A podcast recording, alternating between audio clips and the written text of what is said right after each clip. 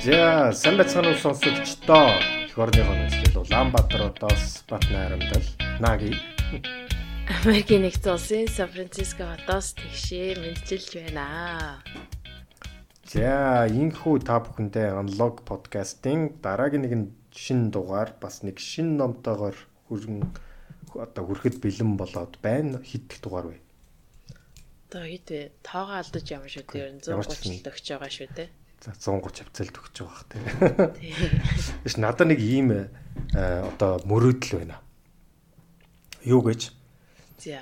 Одоо яг бид нар нэг уншилсан бүх номнуудыг яг англи хэл дээр нь яг оригинал одоо копигоор нь аваад аа тий одоо Монголд бүгдийг авчраад за юу. Тэгэд ингээд дээшээ өрж тавьж үгцмээр байна. Хэр өндөр болох нь. Яг хэр өндөр болох нь яг хідэн хуудсыг бид нар уншицсан юм байна гэдгийг аа бүр олж мэдмээр санагдаад байгаа. Сонирхолтой байна сте. Тийм байна. Ямар нэг тэр олон номыг авах нь яаж явах ядаргаатай байх юм бол одоо аналогын номын санд байгаа шүү дээ тий. Тэндээс номнуудыг ойролцоох хуудасаар нь өрж болох юм байна. Харин яг гоо тэгээд харин тэгж болно л да. Гэтэ яг оригиналаар навчирмаар байгаа хөөхгүй. Тэгээд одоо яг ингээд бүгдийг нэг дээш нь өрөө тавих юм бол хэр өндөр болох бол нэг бараг 2 м хүрэх болов хүрэх байлгүй дээ тий. Хүрэх бах те харин тий. Бүр тэгжил тэгжил үзмэр санагдаад байгаа юм да. Тэгээд манай одоо сонсогчд энэ дээр янз бүрийн одоо бодвол гоё байж болох байх. За за гинэт хадуурчлаа. Гэхдээ зүгээр чамтаас шеэрлээ гэж бодож ирсэн. Аха. За юу вэ? Гэв гинэт хоёлоо живчмээг бас. Харин тий. Ой, оо тэгэл байж л байна. Өглөөр туссан л байж байна. Тэгээ харахаагаар үүрэл бичээсэн. Оо нэрээ бас гиснээс гів гинтийн нөгөө сайн сайн хажуу хацгаа юм орж ирээд шүү. Гэхдээ нэр сая одоо энэ юу вэ? Сүүлийн баг сар чинь нэг 2 3 ч хүнээс нэг тийм шүүмж ирвэ. Гэхдээ шүүмж буюу фидбек бол бид нэр фидбекийг бол бид нар маш эргэр хүлээж авдаг те. Урд нь бас айгүй тийм гоё фидбек өгсөн хүмүүс бас сонсогчд байгаа баярлалаа. А бас хажуугаар нь бас дали дэлгүүрүүд орж ирэх юм аа. Аа одоо амар завгүй ажиллаж яж одоо ингээд элдв янзын ном уншаад ингээл подкаст хийгээд ингээ явах бойл мойл гэж орж ирдэг. Үү. Тэгэхээр яг хуу гэтээ тэр хүмүүст гэж хэлэхэд одоо хүн уулын завгүй байх тусмаатай олон юмыг амжуулдаг. За урд урд өмнө нийжсэн ажлууд бол одоогийн одоо дутхгүй завгүй зөндөө явдаг байсан. Гэхдээ завгүй завгүй ажлынхаа тэгээ завгүй амьдралынхаа хажуугаар бид нэр подкаст хийх нь одоо нэгсэндээ бидний амьдралын хэм маяг болцсон учраас бидний тэнд санаа зовлтгүй гэж бас хэлмэр санагдчихлаа.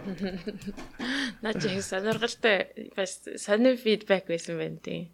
Бид нар бол яг угаасаа одоо хүн хүүхэд жоохон байж байгаа нэг шүтээ угааж сурдаг штэ тий. Тэгээ шүтээ угаа тэрний юус амьдрал төвөггүй болчдаг. Тэрнтэй адилхан одоо ном унших маань ингээ подкаст хиймээр одоо амьдрал төвөггүй болсон юм шиг л санагдаж штэ нэг э, амьдралын нэг хэсэг болсон тий. Тий, тий. Бараг хэрвээ ном уншихгүй ч байх юм бол чи юу илээ гэж бараг боддог те эсвэл харин тий. Тий, нэг л юм одоо дутаад байгаа ч юм шиг нэг л юм одоо хийхээ одоо одоо тэ өдөр тутмын юмнасаа алга болчиход байгаа юм шиг тийг сонь тэр нь эсэргээрээ сони мэдээж төрдөг болсон л шүү. Тий. За за за. За гів гинт хазгаа хид хид юм орчих шиг боллоо. За за. Энэ удаа бид хоёр ер нь бол шин ном боловч хид хідэн номыг нь уншицсан бас хуучны танил зохиогчийн нэгэн бас бестселлер номыг та бүхэнтэй хүргэхэд бэлэн болоод байна. За номын маань нэр бол stillness is the key буюу одоо тогтун байх нь гол төлхөөр юм гэдэг ийм ном байгаа. Зохиолч маань Ryan Holiday. За тэгээд 2019 онд хэвлэгдэн гарсан ном байна. Бүгдээрээ Ryan Holiday-гийн бас өөөсөө мэддэг болсон байх. Манай подкастаар хоёр ч дугаар нь орсон юм байна. Тий. Ego is the enemy. Тэгээд obstacle is the way гэл. Тий. Одоо манай сонсогчдод бас нэлийн хүрсэн нэлээд бас энэ тентхэнтэй уулзахад бас их сөхөж ярддаг номуудын нэг бол яалтчгүй Ego is the enemy буюу тэ эго бол одоо таны хамгийн гол дайсан гэсэн нэг ном нь одоо орж исэн. Тэгэхээр Ryan Holiday-гийн баг хамгийн анхны нэр нь хамгийн шилдэг ном нь болж исэн ном байх шүү. За тэрнээс хойш бас Obstacle is the way гэд тэ аа бас нэгэн бас гайхалтай бүтээлийг та бүхэндээ хүргэж байсан. Тэгэхээр энэ одоо Ryan Holiday зохиогчийн одоо 3 дахь бас New York Times-ийн бестселлер номын жигсаалтанд шууд нэг номерт орж ирж ирсэн бас нэг юм одоо алдартай номыг та бүхэнд хүргэхэд бэлэн болоод байна тий. Тэгэхээр одоо ингээд харж байхад бол Ryan Holiday зохиогчийн бол стил нь бол одоо гурван номны дараа бол ер нь бол айгүй тийм тод харагдаж байна тий. Тэг дандаа нэг юм ерөөхдөө бол юм өөртөө туслах хэлбэрий. А гэхдээ жоо модерн одоо юу гэдэг орчин үеийн цагаас нь харсан. А тэгээ мань хүмүүс ерөөсө грекийн тэр тэ рамен үеийн тэр тэр философчтэй хүндэтдэг стоик тэмээс философчтэй хүндэтдэг тэрийг авч иддэг номдоо дандаа ишлэл авдаг тийм зохиолч байгаа. За тэр тэгэл тавхан санаж байгаа бол бас Чингис хааныг бас Чингис хааны дүүхийг бас нэгэн өөрийнхөө аргументээр бас гаргаж ирдэг байгаа. Тэ тэрийг санаж ийн би. За мөн одоо орчин цагийн томоохон лидерүүд за улс төрийн болон бизнесийн томоохон фигүрнүүдтэй тэгэд алдартай хүмүүс тэрний амжилтанд хүрсэн ардах түүхийг нь бас энэ дээр өөрөө бас жишээ болгож айгуу гоё чимж өгдөг надад сонирхолтой санагддаг. За тэгээд сонсогч маань байна дандаа асуудаг л да энэ номыг одоо хаанаас авч унших вэ гэд те энэ удаа бол энэ хөө ном маань бол монгол хэлээр орчуулгдан гарсан ном байгаа. Тэгээд яа дандаа л нэг орчлог уншдаг штэ тий. Гэтэ энэ одоо орчлогдсон гарсан юм байна. За тэгээд аа бүхтээ номын дэлгүүрүүдээс ном хувилбараар авч уншиж болно. А мөн цахим болон аудио хэлбэрээр нь M+ plus-аас одоо бас олж болох нэ та бүхэн M plus-ыг санаж байгаах цахим аудио тийм номнуудыг одоо монгол хүмүүстээ хүргэдэг монгол залуучуудын хийсэн ийм апп байгаа. Тэгэхээр өөрийнхөө тий унших хэлбэр тохируулаад ямар нэгэн байдлаар авч унших боломжтой байх нь цаасаар авч болж ин цахимаар авч болж ин аудиогоор авч болж ин M plus дээр хэрэгжилж болох боломжтой юм байна шүү. Унших боломжтой байгаа юм байна энэ удаа. За. За тэгээд хоёлоо бас олныг нөрчилгүй ном руугаа оръё. Ном маань ерөөхдөө бол гурван үндсэн хэсгээс бол бүрдэж байгаа тийм. За нэгдүгээрх нь болохоор mind буюу одоо оюун санаа. А хоёр дахь бүлэг одоо spirit тийм. А Монголоор хамгийн гоё орчуулга нь одоо юу болох вэ? Ерхийдээ бол сэтгэл санаа гэж орчуулж байгаа. Сэтгэл санаа. Бид хоёр нэр орчуулсан хувилбар нь уншааг өөртөө яасныг уншсан ш нэр. Англиар уншсан. Тэгээд орчуулга нь илүү гоё яж магадгүй. Тийм. Монгол орчуулга нь илүү мэрэгжил юм байна. Гэхдээ та бүхэн гол санааг нь бол ойлгох болно. За тэгээ гурав дахь маань body буюу одоо хүний махан бие те. Тэгэхээр ер нь хүн хүний яг одоо бүрдэх одоо гурван гол зүйл байна шүү дээ. Хүний оюун санаа байна. За хүний одоо spirit те одоо оюун ухаан тэгээд одоо spirit гэж сая юу гэлээ? Аа сэтгэл тий сэтгэл одоо сэтгэл санаа. За тэгээд мэдээж хүний махан бий. Тэгэхээр энэ гурав дээрээ а одоо бас ямар зүйлийг анхаарах вэ те? А энэ гурав дээрээ бас бас юун дээр нь илүү бид нэр төвлөрч ажиллаж болох вэ? Ямар бас одоо гаргалгаанууд байдгүй гэдэг талаар энэ ном аюу сонирхолтой жишээнүүдийг дурдж тэ энд гурав хувааж одоо бичсэн байгаа. Тэгэхээр ер нь бол бараг л энэ зөвл одоо зөвлөгөө ч юм уу эсвэл ерөнхийдөө одоо бас одоо зөвлөмж маягаар те яавал илүү өөрт хэрэгтэй вэ гэдэг талаар ингээд одоо уншихад илүү хялбархан маягаар одоо бичсэн юм шиг санагдсан надад. Аа одоо mind гэдэг хэсэгт одоо жишээлбэл яг тий одоо 5 6 гол зүйлээс бүрдэн нэг нь хоёр нь гэдэг айгу ойлгомжтой тэгээ тэр дундаа жишээнүүд төр баяжуул авчихсан болохоор хүн хэрэгжүүлэх гэсэн амар юм шиг санагдсан. Тэгээд номын чинь гол санаа нь болохоор the still stillness буюу одоо тогтун байх гэдэг. Тий яагаад энэ тогтоон байх гэдэг зүйл нь эдгээрс рүү нийлсэн одоо оюун санаа сэтгэл санаа бах биенд одоо хэрэгтэй юм бэ гэдгийг нь бол тайлбарлаж байгаа л да эхлэхдээ тий тэгэхээр тогтоон байх бүх зүйлд яахаар гоёртой одоо сэтгэл санааны хувьд тогтоон байх оюун санааны тогтоон байх бие махбодын тогтоон эрүүл чирэг байх гэдэг талаас нь ярьж байгаа. Тэгэхээр тогтоон байх гэдэг маань ерөөдөө одоо амжилтанд хүрэх, сайн сайхан явах, сэтгэл санаа нь амар байхад хамгийн чухал. Одоо буддийн шашинд одоо буддийн тэ сургаал дээр одоо нэг харах яах юм бол энэ бол нөгөө нэг юу байхгүй юу? Яг нөгөө баланстай хүрсэн ингээд гэгэрсэн хүмүүсэд тэрийг ирэхэд тогтоон байх гэж айлтвал санаа нь тогтоон бусад ч н олдж байсан ч гэсэн те гадаа дайн байлдаан баж байсан ч тайван байж яг хийх зүйлдээ төвлөрч тэнгэр шиг бай гэж тийм тэнгэр шиг тий амгалан сэтгэл санаа намгалан бие билдрэн чирэг те тэрийг л ерөөсө тогтун байх. Тэгэхээр ерөөсө тогтун байжээж хүн яг амжилтанд хүрч зөв тэр хийх юм а. Одоо чанга чихтэй те өөрийнхөө зүг чигт явдаг тэр зүйлийг яг хэлж байгаа. Тэгэхээр тогтун байх гэдэг ямар чухал вэ гэдгийг одоо ном маань ингэж эхэлж яриад тэгээд одоо яаж тэгвэл сэтгэл санаагаа тогтоон байлгах юм оюун санаагаа бих маахуудаа бүгдийг тогтоон байлгах юм бэ гэдэг рүү ингээд гурван бүлгөрөөгөө ихэд орж байгаамаа. Аа. За. За эхний бүлэг mind буюу сэтгэл санаа. Тэгэхээр энэ бүлэг маань маш сонирхолтой оюун санаа. За. За ямар ч байсан хоёлаа санаата. За тэгэхээр маш сонирхолтой жишээгээр эхэлдэг байгаа. За Америкийн орчин цагийн баг хамгийн алдартай ерөнхийлөгчийн нэг бол ялдчихгүй JFK гэж ярьдаг. John F Kennedy байсан. John F Kennedy 1962 оны 10 сарын 15-ны өглөө ингээл болсон юм байл та. За тэр үед одоо 60 хэдэн он гэдэг чинь бол одоо тухайн үедээ бол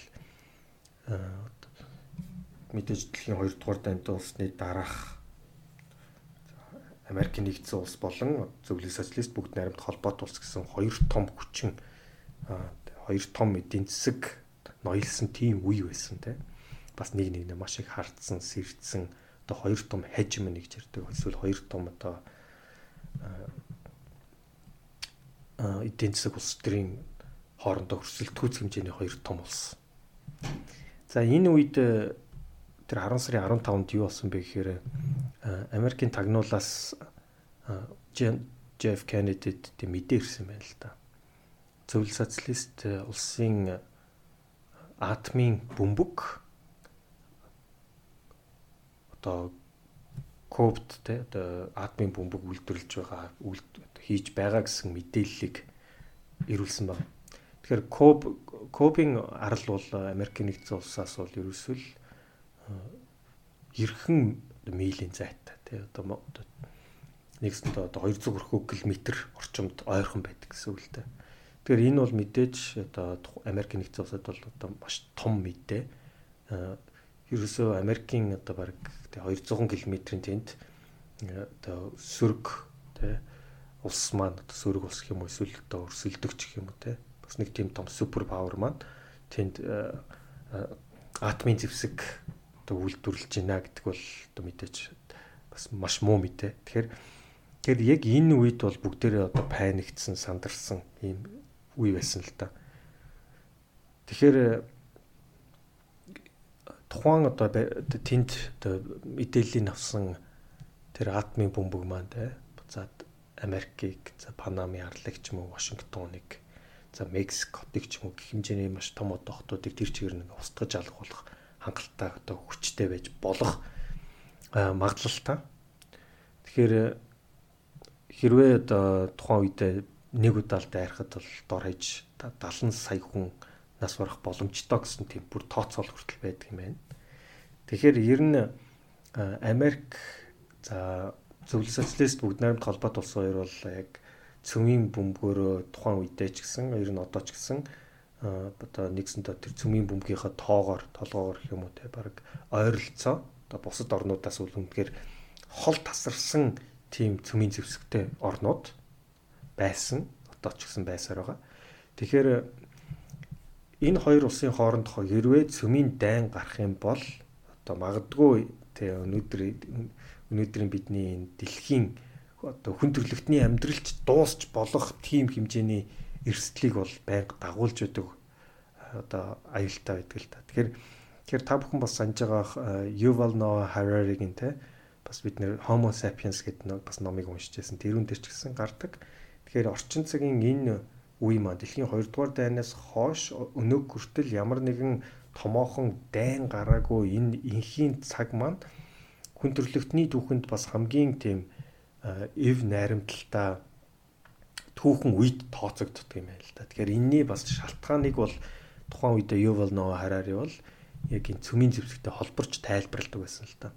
Тэгэхээр цөмийн зэвсэг хоёр одоо тухайн том хоёр гүрэнд байх юм бол хэрэглэх боломжгүй болчихж байгаа юм бол хэрвээ нэг нь хэрэглэх юм бол нөгөөхийнхөө эсрэг хэрэглэх юм бол энэ хоёулаа одоо газрын хөрснөөс арчигдах тийм эрсдэлтэй учраас ерөөсөө нөгөө алхам хийдэггүй те одоо тэрийг ашиглахгүй байсан нь аль алинд нь ашигтай дэлхийд ч ашигтай болдог учраас энэ энэ одоо цөмийн зэвснийг байснараа эзэмшснээрээ одоо инх тайван бүрдэх тэр боломжийг бүрдсэн инх тайван удаан үргэлжлэх боломжийг бүрдсэн гэж бас тайлбарлсан байдаг л та. Тэгэхээр яг хуу гэхдээ энэ шийдвэр бол мэдээж тухайн үеийн өдөртөгчийн хувьд бол маш амаргүй шийдвэр байсан одоо өнөөдөр жишээлбэл өнгөрснийхэн дараа тэ мэдээж ярих ямар хэрэг байгаа ингээд хэлэх амархан байх. Гэхдээ тухайн үед 1960 61 2 оны үед бол энэ одоо дайн дэгдэж болох хэмжээний тийм бас одоо аюултай нөхцөл байдал ингээд тийм аюултай гэх юм эсвэл тийм эмзэг нөхцөл байдалтай үед яг JFK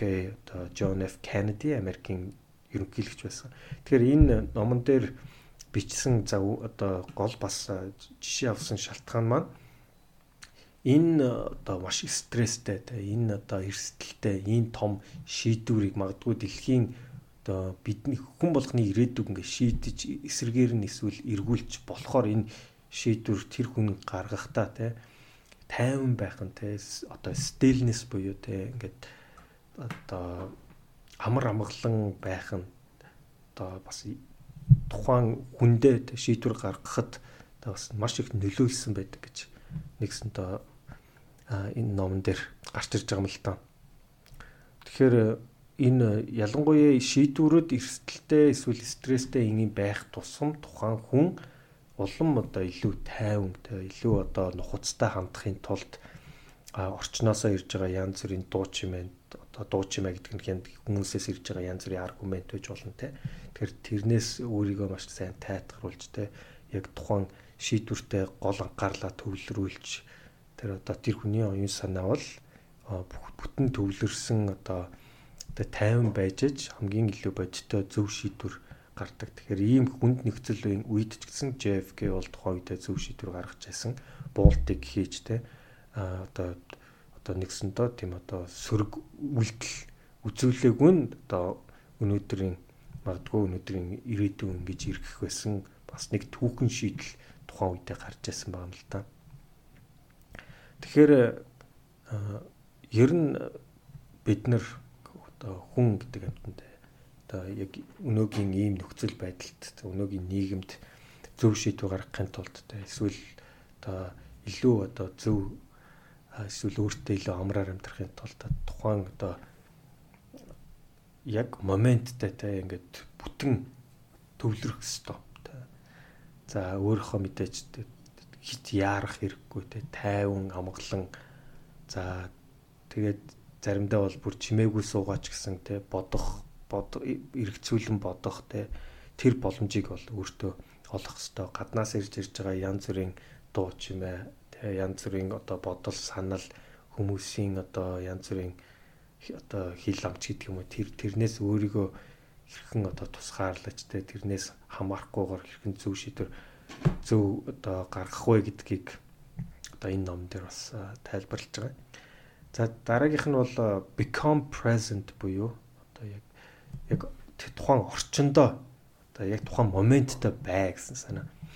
Тэгэхээр энэ одоо нэг энгийн юм шиг боловч яг үндэ бидний оюун санаа ч юм уу те аливаа нэг зүйл төвлөрж яхад бол ингээл шал одоо daydreaming гэдэг шүү дээ те сарнаа далуу болцдог те шал ондоо юм бодоод эсвэл одоо тайзан дээр гарах гал одоо за би юу хэлэх үгээ гэж бодож байтал чинь ингээд сандрал би ингэчүүл ингэчүүл ингэчүүл ингэчнэ. Яана гэрэл тусч байгаа шүү. Дээ яана би буруу хэлчихвэл яг бол ингээд янз бүрийн бодол санаа те тэр хүнийг болоогүй юмнууд те ирээдүйд санаа зовсон тэр зүйлс маш их сарниулж байдаг те тэгэхээр тэр болгоноос уулна те одоо өөрийгөө тусгаарлаж илүү яг хийх гэж байгаа зүйл эсвэл яг одоо тухайн бодит момент дээр илүү төвлөрч сурах хэрэгтэй гэж байгаа. Тэгэхээр энэ нь одоо бидний өөрсдийн одоо хийж байгаа одоо яг одоо анхаарлаа төвлөрүүлсэн зүйлдээ илүү ач холбогдол өгч ирээдүйд болох зүйлд хитрхийг санаа тавьж тэрнээсээ стресснээсээ болж одоо байгаа зүйлэндээ илүү цагаа зарч чадахгүй энерги зарч чадахгүй байх нь одоо алдаа юм аа гэсэн санаа. Тэгэхээр тэгэхээр уул нь бол бид нэр ирээдүйд хит их санаа зовсон тэрнээсээ болоод одоо өөрийгөө сарниулдаг, стресстүүлдэг тэрийг л болж игэл одоо тусгаарлаж гаргах хэрэгтэй.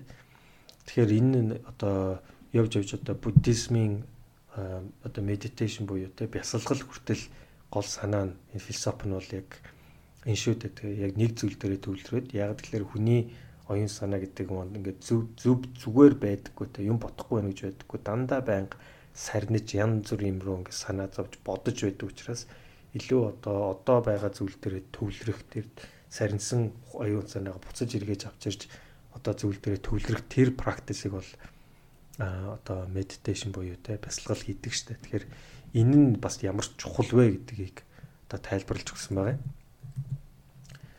За за тэгээ дээрэс нь энэ дээр бас нэг сонирхолтой жишээ нь одоо бүгдээрээ CNN гэдэг Америкийн сувгийг мэднэ те. CNN CNN effect гэдэг юм байл та. Тэгэхээр яг энэ нь ерөөхдөө юу гэхээр маш их мэдээлэл бид нарыг ингээд бөмбөгдөж идэг те янз бүрийн хэрэгтэй хэрэггүй эдийн засгийн улс төрийн за тэгэл битгүй одоо Холливуудын ч юм уу алдартай хүмүүсийн янз бүрийн одоо одоо gossip те янз бүрийн хил ам те. Гих мэтчлэн маш олон мэдээлэл бид нарыг ингээд айгуу тийм сарниулж дистракт болж яадаг те. Тэгэхээр одоо жишээлбэл ингээл ажил дээр очиод ч юм уу хүмүүсийн дундорхоор ингээл бүхнийг мэдгэж болохгүй л те. Аа хэвээ бүгдийг нь ч мэддэг. Аа нэг одоо Обама гэсэн чи Обама ингэдэж штэ тэгдэж штэ гэдэг юм уу те юм болгонд бүх юмыг мэдгэж болохгүй л ингээл хичээдэг тэр зангууд байдаг штэ. Энэ хүний эготой холбоотой л доо. Тэгэхээр иймэрхүү зүйлсээс болоод ингээд одоо тэг маш их одоо сарндаг гол анхаарлаа алддаг те. Тэгэхээр энэ энэ олон noise буюу дууч мэнэс ингээд аль болох ангид байх. А энэ дээр бол одоо тухайн хүний одоо авах арга хэмжээ ч юм уу те. А хийж болох үйлдэлүүд нь бол маш тодорхой байдаг те. Тэгэхээр илүү одоо тэр үтгийг хэл одоо маш олон алдартай ч юм уу амжилтанд хүрсэн хүмүүс ингээд аваад утсан ч гэсэн судалгаанд энэ дээр бас олон одоо томоохон компани захирлуудаас судалгаа хийгээд үзгээд тэд нэр одоо маш их ажлын хажуугаар маш их ажил гэдэг маань маш их мэдээллийг авч боловсруулж шийдвэр гаргаж яах гэсэн үг те. Тэгэхээр энэний хажуугаар одоо өөрийнхөө оюун санааг те одоо толгоогоо те хоосолж илүү одоо шин мэдээлэл орох тэр орон зайг үүсгэх эсвэл өөрийгөө тэрүүгээр ингэж илүү тайтгаруулах тэр боломжийг олгох хэрэгтэй гэдэг. Тэгэхээр яг үүнтэй холбоотойгоор Ryan Holiday ч гэсэн жишээнүүдээ бол одоо янз бүрийн шашны урсгалуудаас те.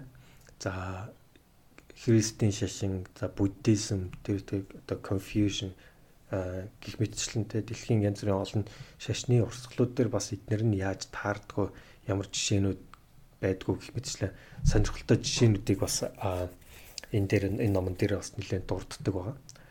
За мөн одоо дараагийн нэг зүйл бол slow down think deeply буюу те одоо жоохон одоо тоормзоо тоормзлаа жоохон удаашар те.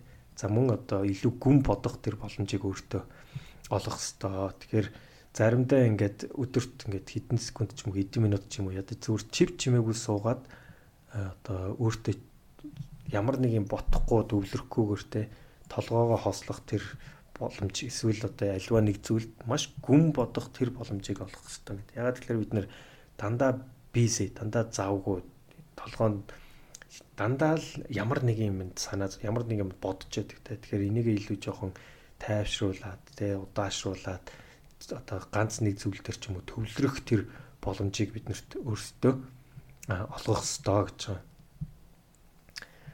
За за заримдаа жишээлбэл энэ дээр нэг одоо жишээ нэг жишээ өгье л да тий. Аа оройн ингээд ажилласаа тарж ирчээд ч юм уу тий ингээд тэгэхээр тухайн өдөр бол ял өдөр болгон л амар завгүй байдаг те тухайн ажил байна уу альва хийж байгаа зүйлтэй хүмүүс дандаа завгүй хүний тарих гэдэг өөрөө байнга завгүй ажиллаж лээдэг л да а тэгтээ одоо яг өөрийн хүслээр те нэг хуцаа аваад тархиа амрах гэх юм уу эсвэл нэг пауз аваад те ганцхан зүйл дээр анхаарлаа төвлөрүүлж толгоогоо ингээд альж болж үйл ингээ хоослохыг эсвэл нэг зүйлийг маш гүн гүнзгий бодох тэр боломжийг тэр э, одоо exercise-ыг те болж үйл дасгалыг те басгал болгоод байнга хийж ингээд э, одоо хүнд айгу хэрэгтэй гэж хэлж байгаа. За мөн тэмдэглэл хөтлөх. Зарим нь бол өдрийн тэмдэглэл гэдээ хөтэлдэг баг. Зарим нь бол яг хуу тухайн өдөрт хийсэн зүйлсээ өөрөө өөртөө ярих гэх мэтчлээ. Тэгэхээр энэ дээр тэмдэглэл хөтлөх нь одоо айгүй хэрэгтэй зүйлээ гэж. Тэгэхээр энэ тэмдэглэл хөтлснөөрөө өдөр тухайн өдөр тохиолдсон зүйлсүүдэд илүү дүн шинжилгээ хийхэд хэрэгтэйг нь хаяад хэрэггүйг нь авахд тэгээ өөртөө маш одоо тусалдаг тухайн өдөртөө тэгээ одоо хийсэн зүйлдээ ч юм уу гаргасан шийдвэрээ буцаж эргэж тунгааж дүн шинжилгээ хийх боломжийг нь олгодог гэж байна.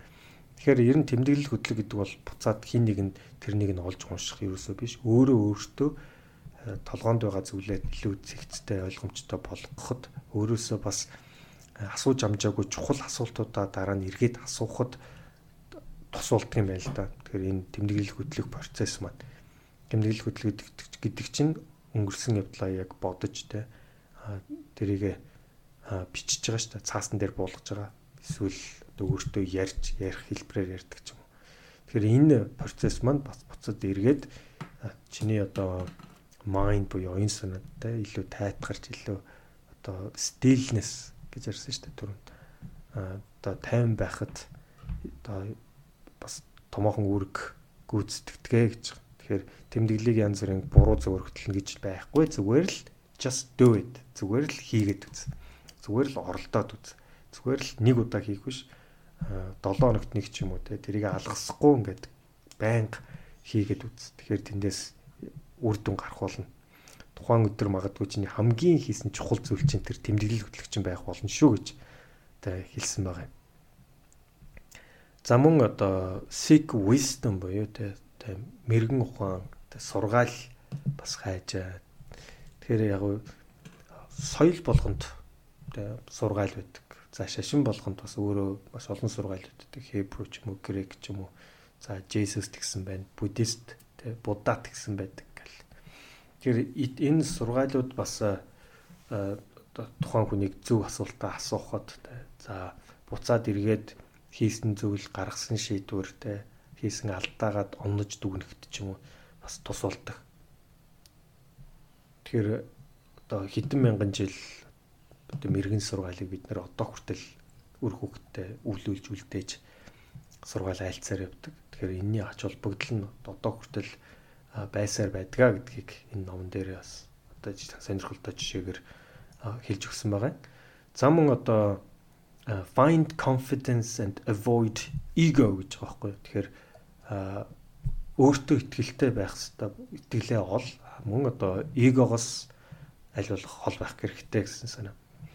Тэгэхээр эго гэдэг чинь буцаад одоо танд те одоо хин нэг нь танд гайвлж байгаа шир нь явж явж таны эго чинь танд өөрт чинь амжилтанд хүрэхэд зөв алхам хийгээд те дандаа хамгийн одоо том гайн болж идэг.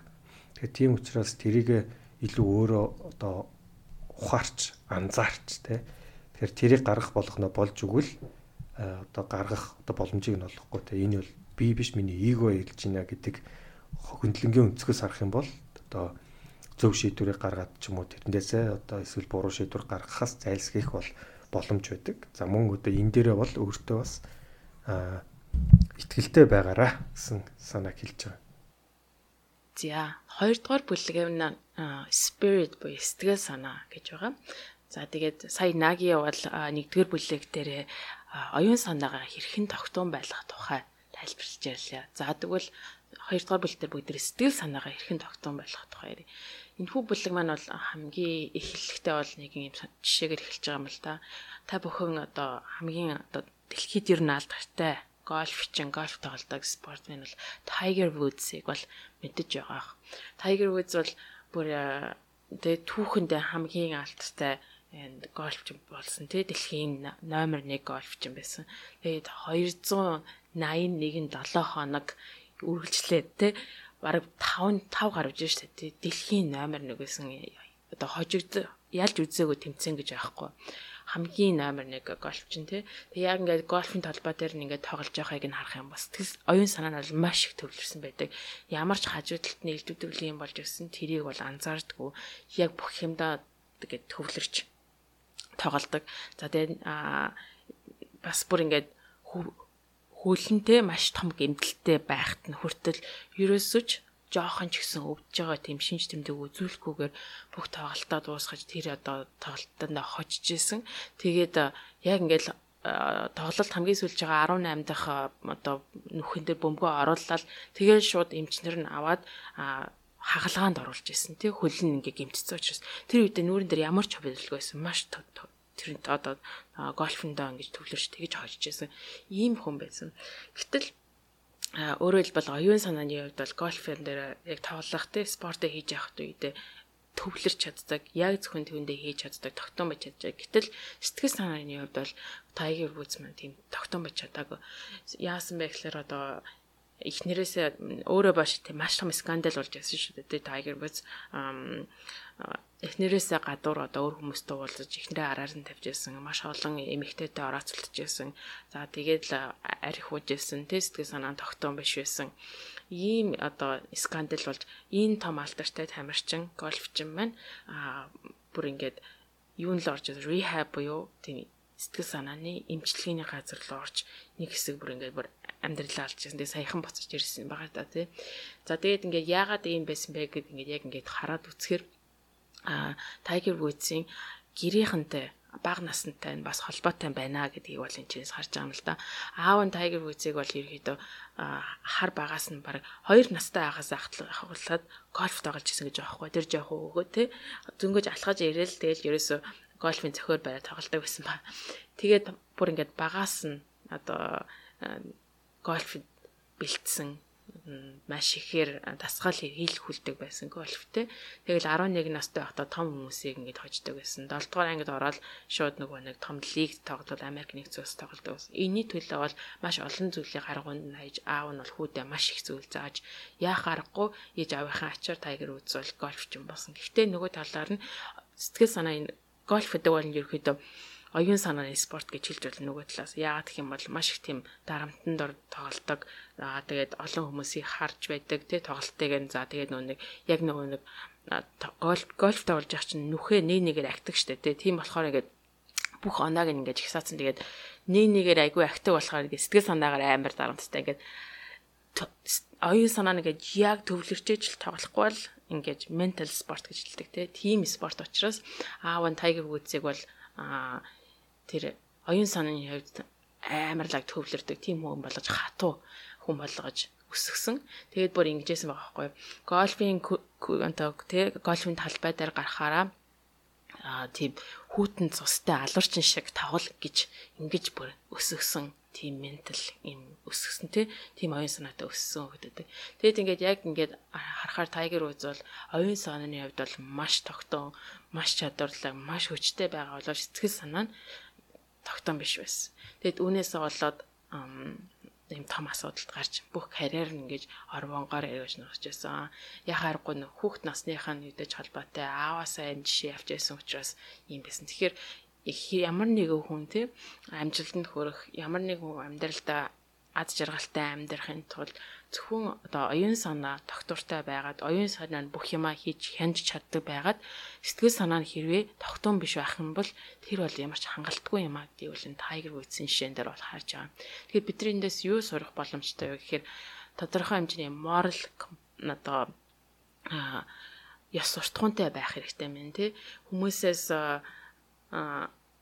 хүмүүсийн зүйл одоо атгаархалж дөөрхөлж гэх юм уу тий одоо тэгээд юм хүүхэд насны тийм э, сэтгэл санаанд чинь бодогдсон зүйлэр гих мэдчтэй олон зүйлийг одоо сурч болоод тэгээд түүний оюун санаагаа сэтгэл санаагаа доктортой байлгахад хэрэгжилж болох юм байна гэдгийг энэ одоо жишээгээр хэлж байгаа. За тэгвэл одоо ямар зүйлүүдийг хэрэгжүүлэхтэй байснараа сэтгэл санаа доктортой байлгаж болох байм. За одоо эхний нэг нь болохоор яхахгүй ёс суртахуунтай байх байдал. За одоо ёс суртахуун гэхлээр ингээл нэг амар далаал ам шиг болол ингээл бүр тий амар ингээд сүрхий тийм болох зүйлийг бол ингээд ярьж байгаа биш. Ёс суртахуун гэдэг бол өдөр тутмын чин амьдралд байх хив хэмжээ ёс суртахуун гэдэг зүйлийг ягштал баримтлах хэрэгтэй. Тэрнээс ш одоо ингээл бүр ингээд одоо гигээрсэн хүн шиг болол ингээл нэгч буруу зүйл. Энд тийм зүйл биш те өдөрт мөчийн амьдралд баримтлах ёс суртахуун. За тэгээд өрөнд орны айлч сургаалж ерөөс ёс суртахууныг маш чухалчилдаг байгаа те. Аа хэрвээ ёс суртахуунгүй хүн байх юм бол өөрөөр хэлбэл буруу зүйлийг зөв зүйлээс ялгаж чаддгүй хүн байх юм бол өдөрт амьдралдаа ямар нэг зүйлийг шийдвэр гаргахдаа ямар хэцүү байх вэ те байнга ингэ сэтгэл нь ингээд говьастай одоо moral гэдэг одоо тийм хэв хэмжээний код те өөрт нь хэв хэмжээний зарчим өөрт нь байхгүй юм байх юм бол гэл нэг хүн ингээд зүйлд уруу татагдах маш амархан те буруу замаар ороход маш амархан сэтгэл санаа үргэж тогтворгүй байдаг. Аа гэтэл ёс суртахуунтай хүн байх юм бол одоо ингэдэж штэ те ууны өөрийнх нь хэв хэмжээнд тодорхой болсон хин нэг нь чамайг уруу татахад шийдвэр гаргахад маш амархан учир нь юм бол миний одоо хамгийн амьдралдаа чухалчилдаг зүйлд хэв хэмжээнд минь таарч ийн үгүй юу. Тэгэл болоо өөр ямар ч санаа зовх зүйл байхгүй. Ийм байдлаар амьдралч одоо шийдвэр гаргахад амар болно. Сэтгэл санаа чинь ч маш тайван байна гэсэн. Тэгэхээр эндээс бол ийм асуултыг хариулах хэрэгтэй байна. Миний амьдралд хамгийн чухал зүйл юу юм бэ?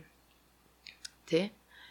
Одоо тэр ямар нэгэн зүйлийг буруу зүйл хийснээс өгсөн мэн дээр гэж бодож байгаа тэр зүйл юу юм те би одоо яагаад амьдарч байгаа? Юуны төлөө амьдарч байгаа? гэтэг энэ том асуултыг хариулж сэтгэл санаа чинь одоо ёс суртахуунтай байж доктортай байдаг юм аа.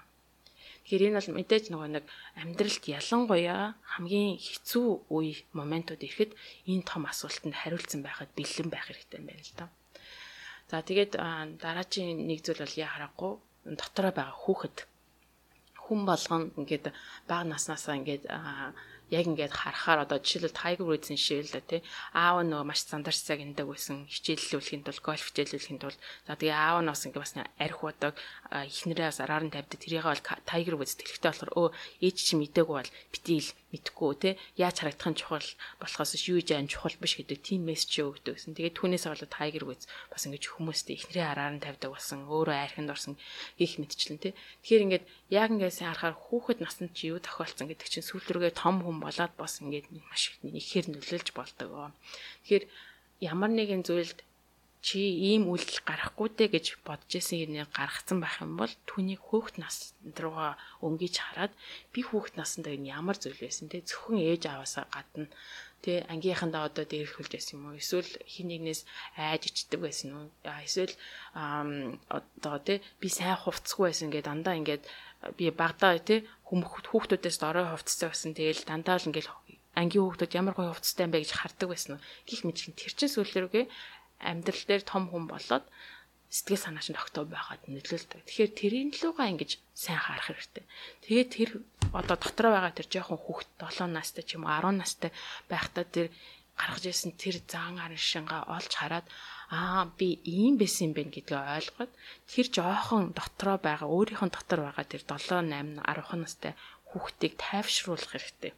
Тэгжээж одоо сэтгэл санаа чинь бас 50 байна. Том болцоо байна. За дараагийн нэг зүйл бол яа харахгүй одоо behavior desire гэж байгаа байхгүй. Тэр нь болохоо юу гэвэл хүсэл таачаал, хүсэл эрмэлзлийг дээр бол болгоомжтой авах хэрэгтэй. Энэ зүйл бол нэг талаасаа сайн те. Учир нь юм бол хүн хүсэлтэй байж ямар нэгэн зүйлийг хүсч байж цаашаа ингэж өсөж хөгждөг. Гэтэл нөгөө талаас харах юм бол хит их хүсэл ялангуяа last буюу одоо тэг бүр ингээ хүсэл тачаал болох зүйл бол амьдралд сайн сайхан амар амгалан байдлыг одоо авчирдаггүй харин түүнийг боснуулж байдаг зүйл юм. Тухайлбал их юм бол ингээд маш ингээд үзэсгэлэнтэй хүнтэй суух юмсан гэж хүсэж тачаадаг. Тэг үзэсгэлэнтэй хүнтэй л таарах юмсан гэж бодох. Эсвэл ингээд нэг сексэс оргазм авахгүй л тэр илүү ингээд дайраад байгаа. Эсвэл те өөр хин нэг нь чамаас илүү гарч харлаа ингээл тэр би л хүний дээр гарчих юм шүү гэж хүсэж тачаадаг. За эсвэл эрх мэдлийн төлөө явах. Хин нэгнээс илүү гарах. За эсвэл бол хүн өөр хүнд байгаа юм руу хүсэж тачих. Тэр нь бол ерөөхдөө болохоор атаархах, хүний байгаа юмд атаархах, сайхан машинтай, сайхан байртай болох зүйлэнд атаархах. Эдгээр зүйлүүд нь бол энийг төрлийн хүсэл тачаал тийм ээ. Тэр зүйлийг бодож байгаа зүйл. Энэхүү атаархал, хүсэл тачаал нь буцаагаад сэтгэлийг чинь хоосон байлгадаг, сэтгэл санаа нь тогтворгоо байдаг. Зүйл рүүгээ тэр зүйл рүүгээ ингээд хамаг амьдрал нь яваад өчтдөг. Гол нөгөө нэг амьдрал нь чиг шуумаа алддаг Тийм болохоор энэ зүйл нэг төрлийн хүсэл тачаал ямар зүйл рүү тэмдэглэхийн сайн боловч хит их болох гэдэг бол маш аюултай зүйлүүд учраас болгоомжтой хангалт хэрэгтэй. За тэгвэл энэтэй холбоотойгоор нөгөө талын нэг бас бодох хэрэгтэй зүйл enough буюу хангалттай. Хангалттай гэж амьдралж хилц сурах. Одоо яг го хэлхээс гадна те амьдралдаа байгаа зүйлдээ сэтгэл хангалуун байж сурах бүр ингээд сэтгэлээрээ сэтгэл хангалуун байж сурах те. Ингээд хэлэх гэдэг бол аюу амархан аман дээр хэлчихнэ. Гол нь бүр сэтгэлийнхаа доод мухартаа амьдралдаа байгаа зүйлдээ өөрийнхөө байгаа зүйлдээ хангалттай гэж одоо энэ би зүйлдээ сэтгэл ханамжтай байна гэдгийг бол хэлж сурах гэж байгаа байхгүй. Тэгээд өрний одоо их сэтгэгч гэдэг чинь тэ лау цү болохоор ингэж хэлжсэн юм байна л да. А амьдралд юу ч чамд одоо илүү юунаас илүү хэрэггүй гэдгийг мэдсэн цагта чи бүхэл бүтэн дэлхийд чинийх болно гэж хэлсэн байдаг. Тэр нь одоо ерөөдөө бүх зүйл ер нь чамд байгаа гэдэг ухаарах хэрэгтэй. Тэгсэн таар сэтгэл санаа чинь одоо тайван болоод ингээл жинхэнэ л нөгөө тогтуун болж эхэлж байгаа байхгүй юу.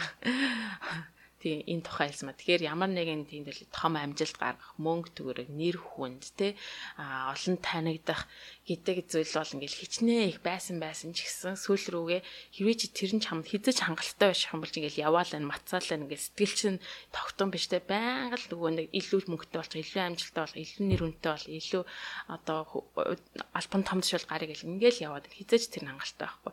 Хизэж нийтээр дотор байгаа сэтгэл чинь одоо дүүрэн байж чадахгүй Тэгэхээр ямар сэтгэлийн одоо аз жаргал байна тэрэнд чинь. Тэгэхээр хизээ хангалттай гэдгийг мэдд сурах, түүнийг ойлгох гэж ийм том зүйл гарч ирж байгаа юм. За энэ дараагийн нэг зүйл бас айгүй гоё энгийн ярнээсээ гоё зүйл. Тэр нь болохоор юу вэ гэхээр а beef in beauty буюу одоо гоо үзэгсэлэнд humb ялангуяа байгалийн гоо үзэгсэлэнд humбаж сурах. Иргэн тойрныхаа сайн сайхныг ажиглаж тэрэнд нь одоо умбад сурах. Японы ийм нэг концепт гэдэг юм л да. Тэр нь болохоор шинрийн yoko буюу одоо ой модонд одоо умбах ой модонд усанд орох гэх юм уу одоо тий ой мод ингээл чиний дээрээс асгараал ингээл чи бүр ингээл ой модыг ингээл өөрийнхөө нэг хэсэг болгож харахыг хэлж байгаа. Тэгэхээр энэ бол бас нөгөө төрлөөс харахаар сэтгэл санааны хувьд бол маш чухал зүйл. Таныг тайван байлгадаг ойр орчинд байгаа тэр байгалийн гоо үзэсгэлэнтэй зүйлийг хараад ингээд та тийм би бол ингээд яг тийм мэдрэмж төржсэнээ санаад байгаа байхгүй. Амар ингээд гоё болоод ингээд аа гэл ингээд сэтгэл ингээд айгүй гоё тааширдаг яг энийг л хэлээд байна гэж би бодож байна л та.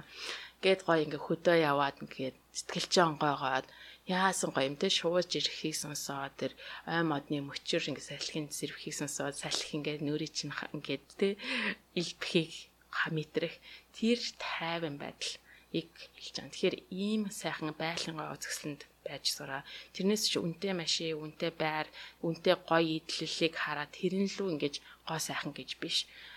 Аа тий гоё хүн гэдэг бол тэр бол гоо сайхан биш. Бага эргэн тойрны чинь зүйлүүд чинь гоо сайхан юм аа. Одоо гараад алхаж болно тий. Одоо Монголд очих алхахад хэцүү дутаатай. Гэхдээ болоод ингээд гараад ингээд сайхан ингээд алхаад юм сонсохгүйгээр юм бодохгүйгээр ингээл орчин тойрноо хараад тэр одоо хүмүүсийн алхаж байгаа дуу чимээж гэдэг юм уу те ингээл тэр машины хөдөлгөөн гэл ингээл яг ингээл тэр мөчүүдийг амьдрал өрнжин даач гэдэг юм тэр сайхан мөчүүдэд одоо гой сайхныг харж сурах гэж байна. За дараагийн нэг зүйл бол Энэ бас жоохон сонирхолтой санаа санагдсан. Энэ бол өөрөөсөө том илүү хүчийг хүлэн зөвшөөрөх одоо буюу одоо accept a higher power гэж байна. Энэ бол яг бурхны тухай бол нэг яриаггүй. Бурхан ч яж болно, юу ч яж болно тий. Гэхдээ өөрөөсөө том зүйл бол энэ дэлхий дээр байгаа. Төрийг тэрийг хүлэн зөвшөөрөх. Таны одоо контрол хийж чадахгүй ямар нэгэн зүйл. Жишээлбэл дэлхий яаж үүссэн тэгвэл дэлхий дээр байгаа энэ олон зүйлүүд ингээл болж байгаа та энийг үнэхээр контролдож чадахгүй шүү дээ. Тэр бол таны бүр чадах зүйлээс чинь хитрээ авцсан тийм зүйл байгааг ди хүлэн зөвшөөр сэтгэл санаагаа тайван байлгах гэдэг бол маш чухал зүйл болж байгаа. За дараагийнх нь зүйл бол одоо хүмүүстэй дотны харилцаанд орох interrelationships хүмүүстэй дотны харилцаанд орох одоо партнер амьдралын амьдралыг хамт өнгөрүүлэх найз нөхөд гэр бүл одоо хань ижил тэр зүйлтэй болох гэдэг бол маш чухал. Зарим хүмүүс тэгдэлтэй би одоо ганцаараа ганц би явна тий. Яг гэвэл миний карьерт нөлөөлж гин би одоо ингээд ганцаараа юм яа явахад хүч чадaltaй байдаг. Надад тэгэж одоо гэрлэж мэрлээд явах сонирхол алга гэл тэгсэн боловч Ryan Holiday юу ч хэлсэн гэхлээр тийм бишээ.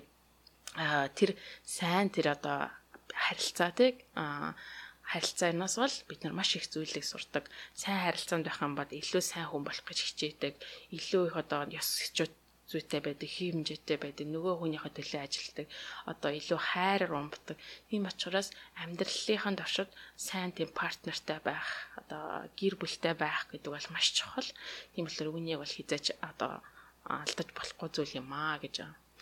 За одоо хоёрхан зүйл бэлтлээ. За хамгийн дараагийн нэг зүйл бол уура барьж сурах. Одоо уурыг удирдах сурах.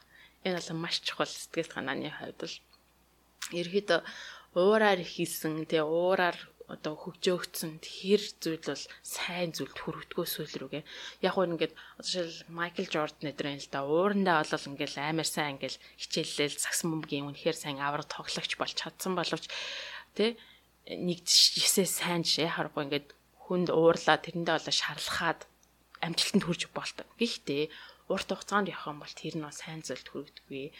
Хэрэв урт хугацаанд сэтгэл санаагаа тайван байлгаж явах юм бол илүү их хайраар хүмүүсийг одоо сэтгэл сэтгэлээр хайраар умбодлох за тэгээд илүү нүдийг дэм баяр талархлаа илэрхийлж сурах гэдэг талаас нь одоо харах хэрэгтэй. Уурлаж хүнд яах юм бол урт хугацаанд ерөөсөө сайн зүйл хүрэгдэггүй.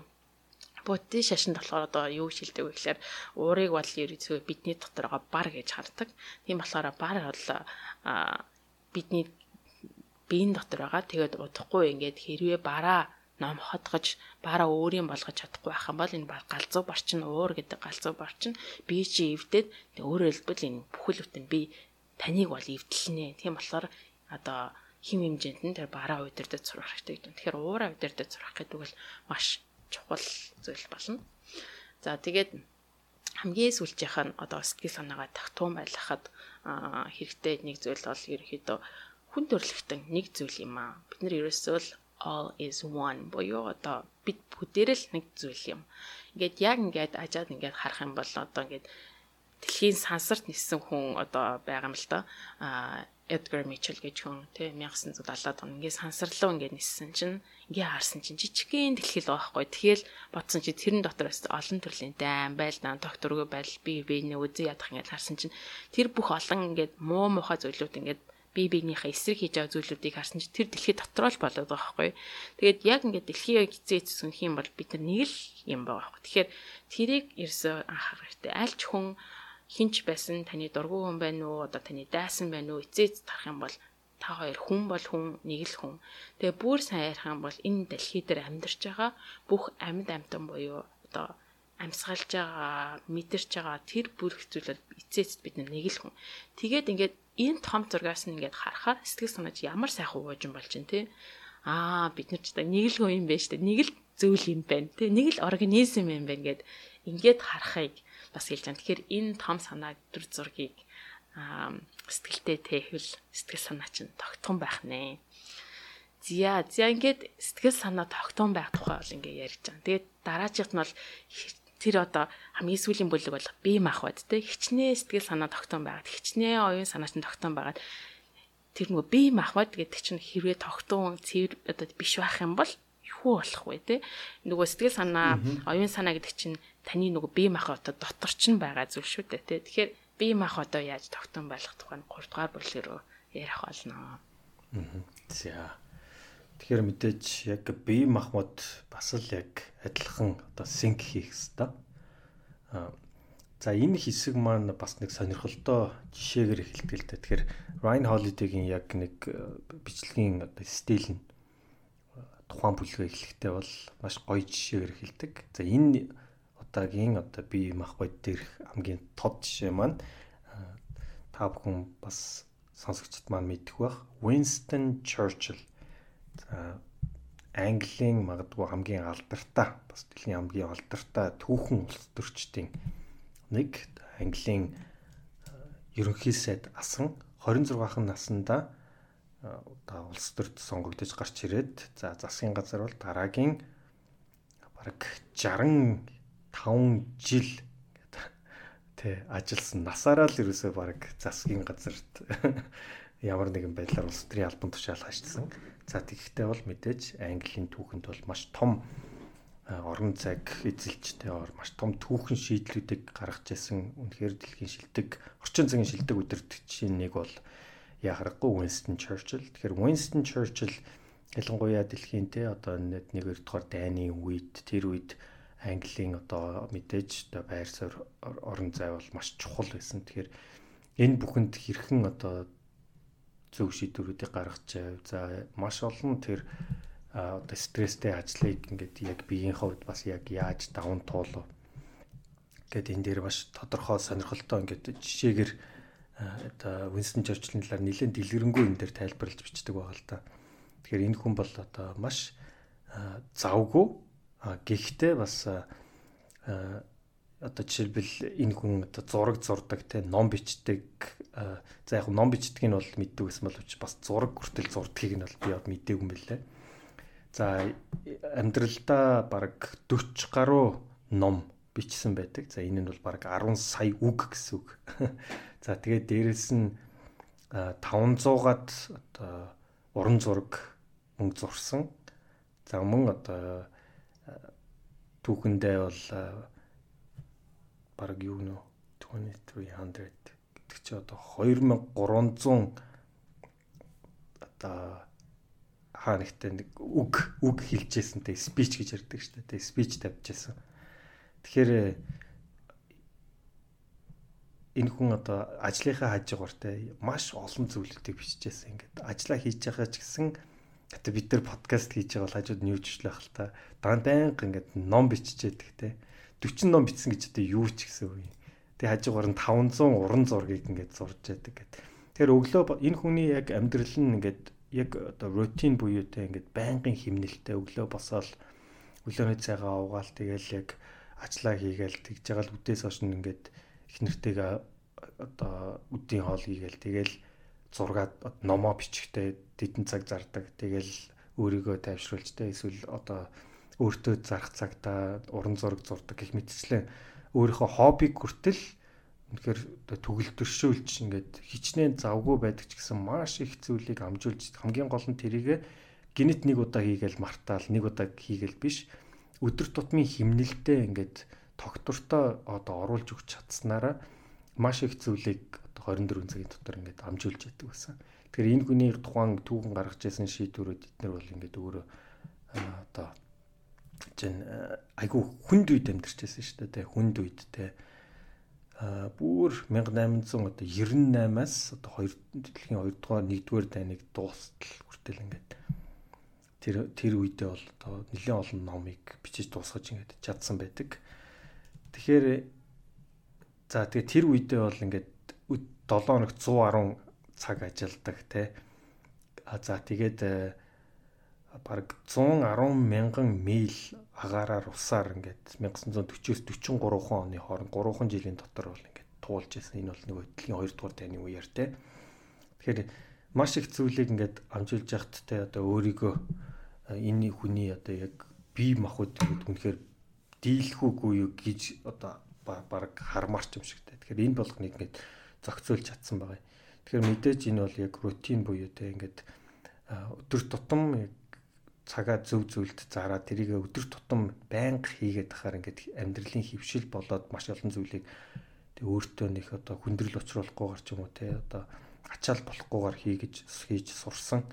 За тэгээд дээрэс нь бол мэдээж маш их одоо ажил workaholic буюу те ажил руугаа маш их анхаарал хандуулдаг байсан ч гэсэн бас л гэр бүлдээ цагаа зарч чаддаг өөрийнхөө хоббиг те тултал ингээл хөгжүүлэх юм боломжтой. Нэгсэндээ энэ боломжууд бол биднэрт байдаг. Хамгийн гол нь энийг бид нэр тэгээ өөрийнхөө биедтэй маш хид хүнд гинтийн ачаал өгөхгүйгээр амьдралдаа ингээд өдөр тутам хуваарлаад тэрийгэ доктортой гэж чадах юм бол боломж байдаг бах нэ.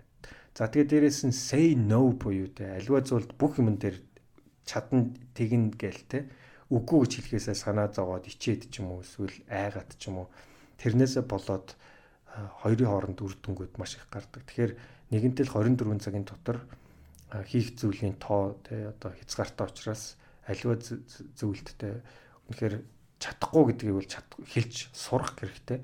Тэгснээрээ чи бос тэр ондоо чамаас хүн асууж байгаа хүнийг ч аварна. За нөгөө талаасаа чи өөрөө ингээд тэр чадахгүй гэснээрээ тий одоо илүү өөртөө хэрэгтэй хүнд тусдаа зүйлд цаг зарах тэр боломжийг олгож байгаа учраас чи чадахгүй гэж хэлж байгаа шүү гэдэг одоо агуулгаар өөрөө чадахгүй гэж хэлхийг бол заавал сурах хэрэгтэй. За тэгээд дээрэс нь take a walk буюу тэ ингээд өдөрт тэ ингээд агаар амсгалаа ч юм уу тэ эсвэл нэг 10 минутын 20 минутын цагийн ингээд break out тэ зүгээр ингээд алах модон дотор алах ууланд алах эсвэл хагасуудын санд ууланд алах.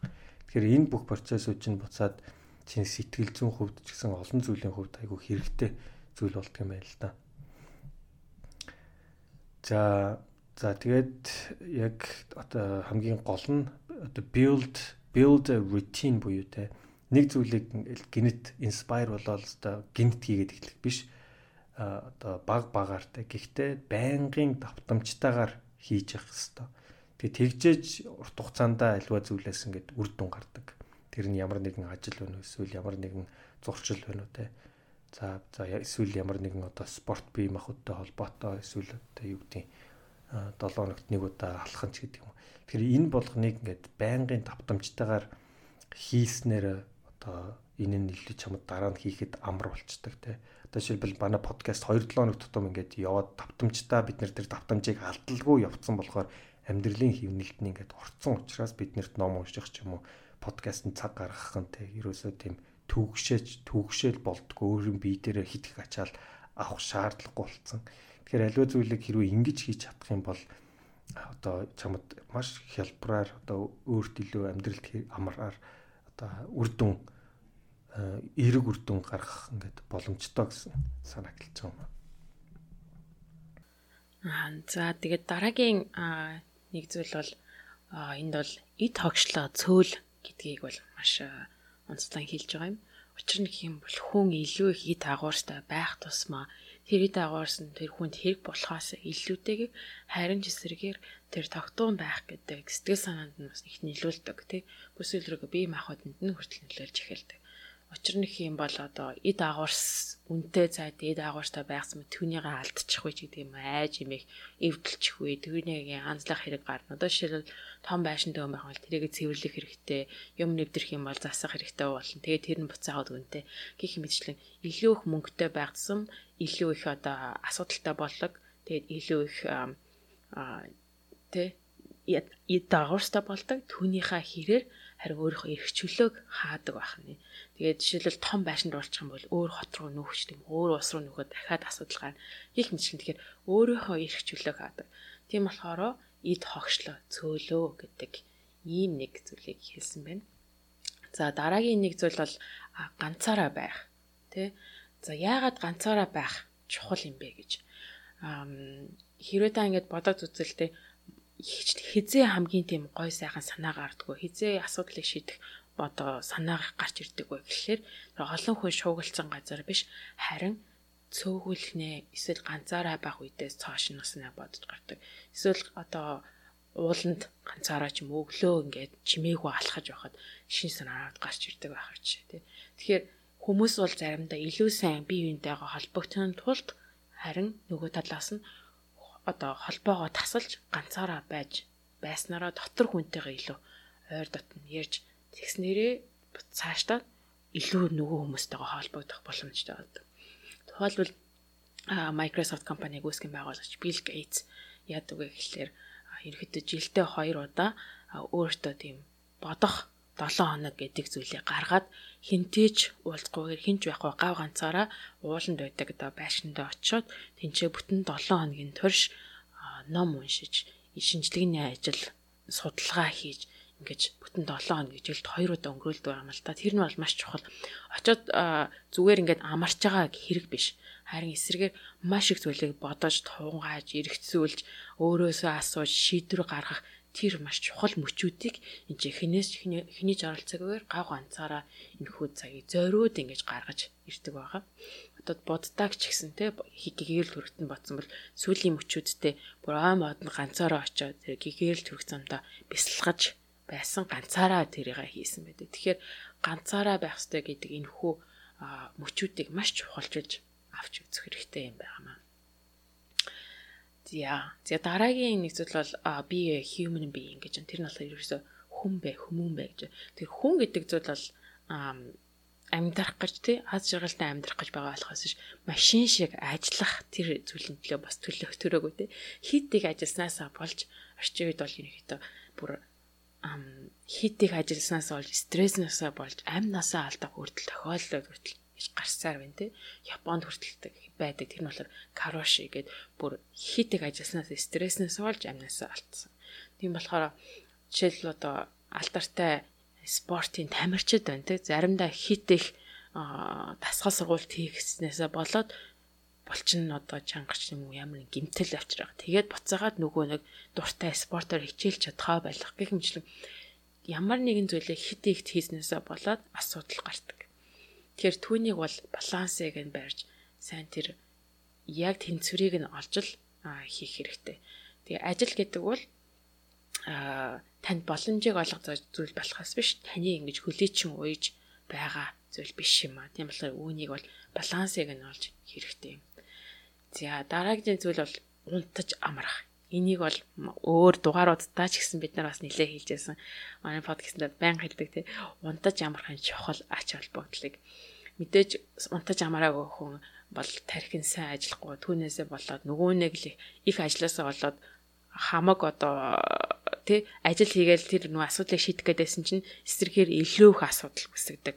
Яагаад гэвэл нөгөө амраагүй тарих амраагүй бие гэдэг чинь бол сайн хийхээсээ илүү саар одоо буруу алдаатай зүйлийг хийх илүү их магадaltaй болдог байгаа.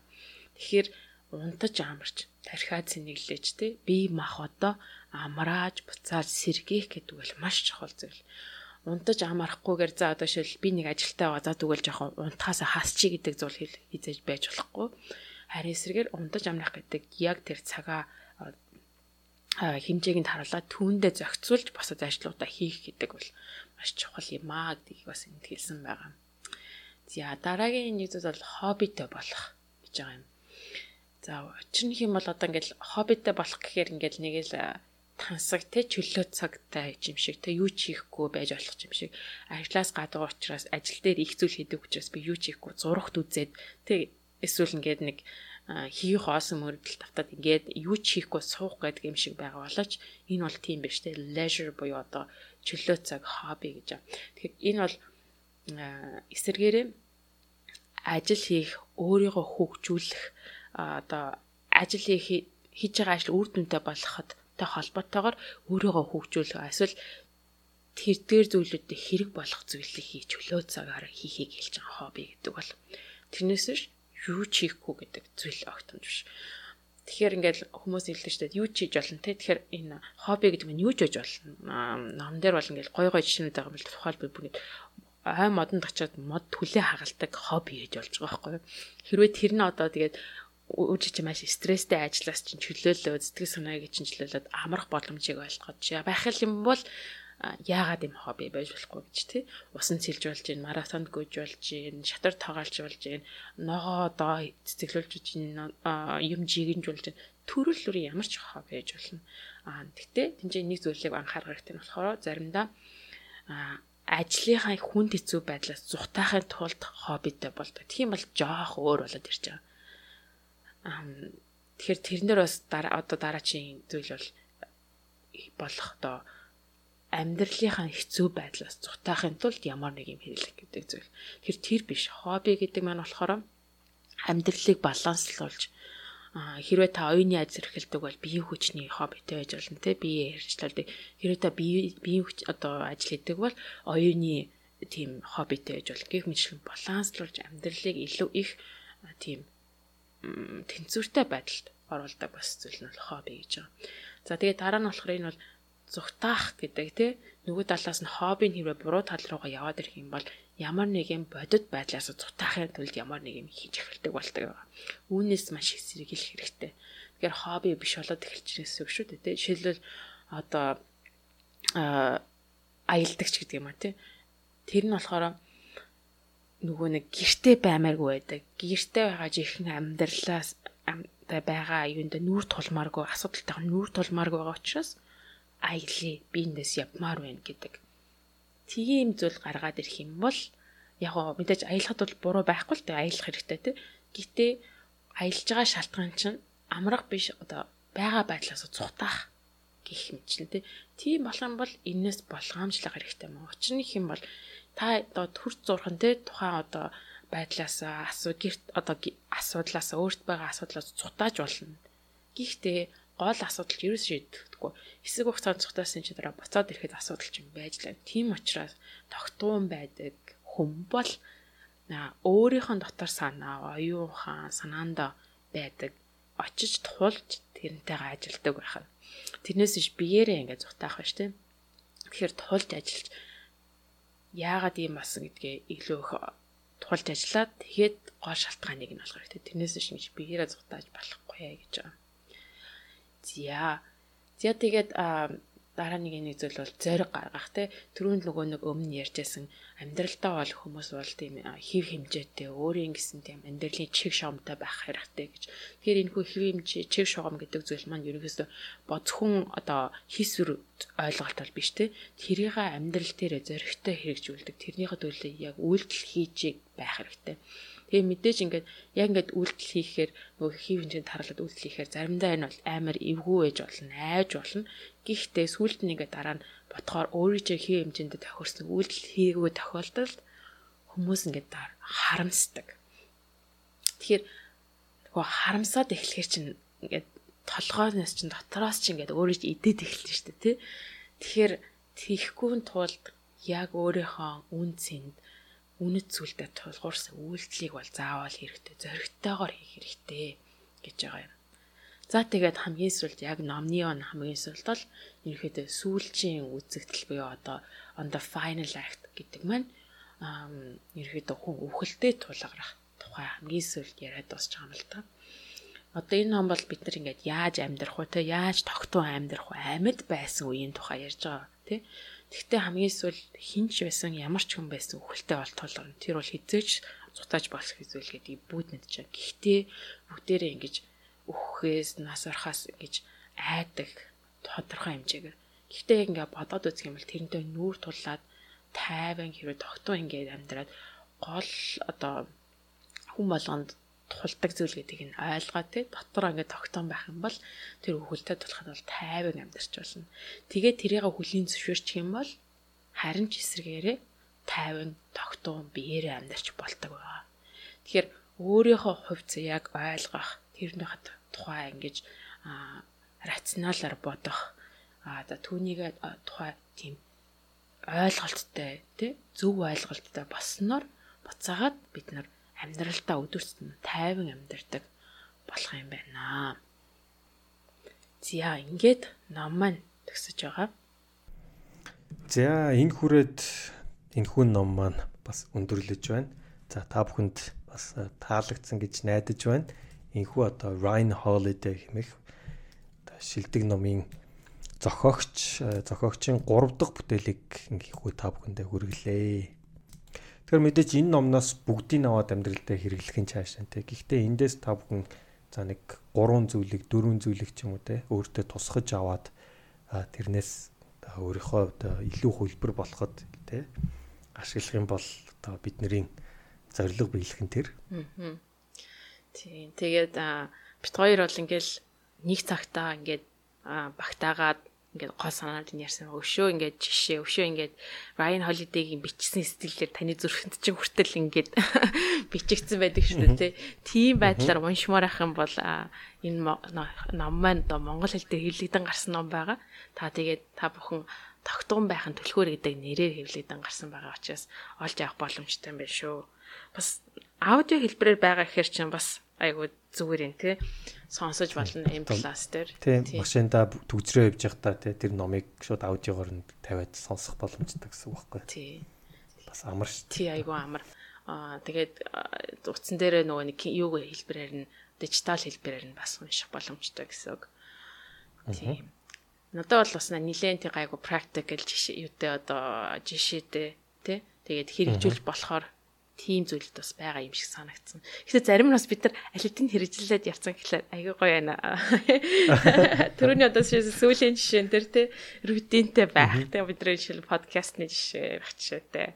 Ууланд гарах, амьдралд одоо байгалийн үзэсгэлэнд байх гэдэг ч юм уу те. Тий. Аа. Тий нэг амархан те ингээл за энэчтэй гэдэг боловч яг үндэ хэлэхэд бас маш том одоо биднэрт өөрчлөлттэй тэр нь авчирч яадаг гэдэг бид нар магадгүй анзаарл анзаарлаггүй орхидог байх л та.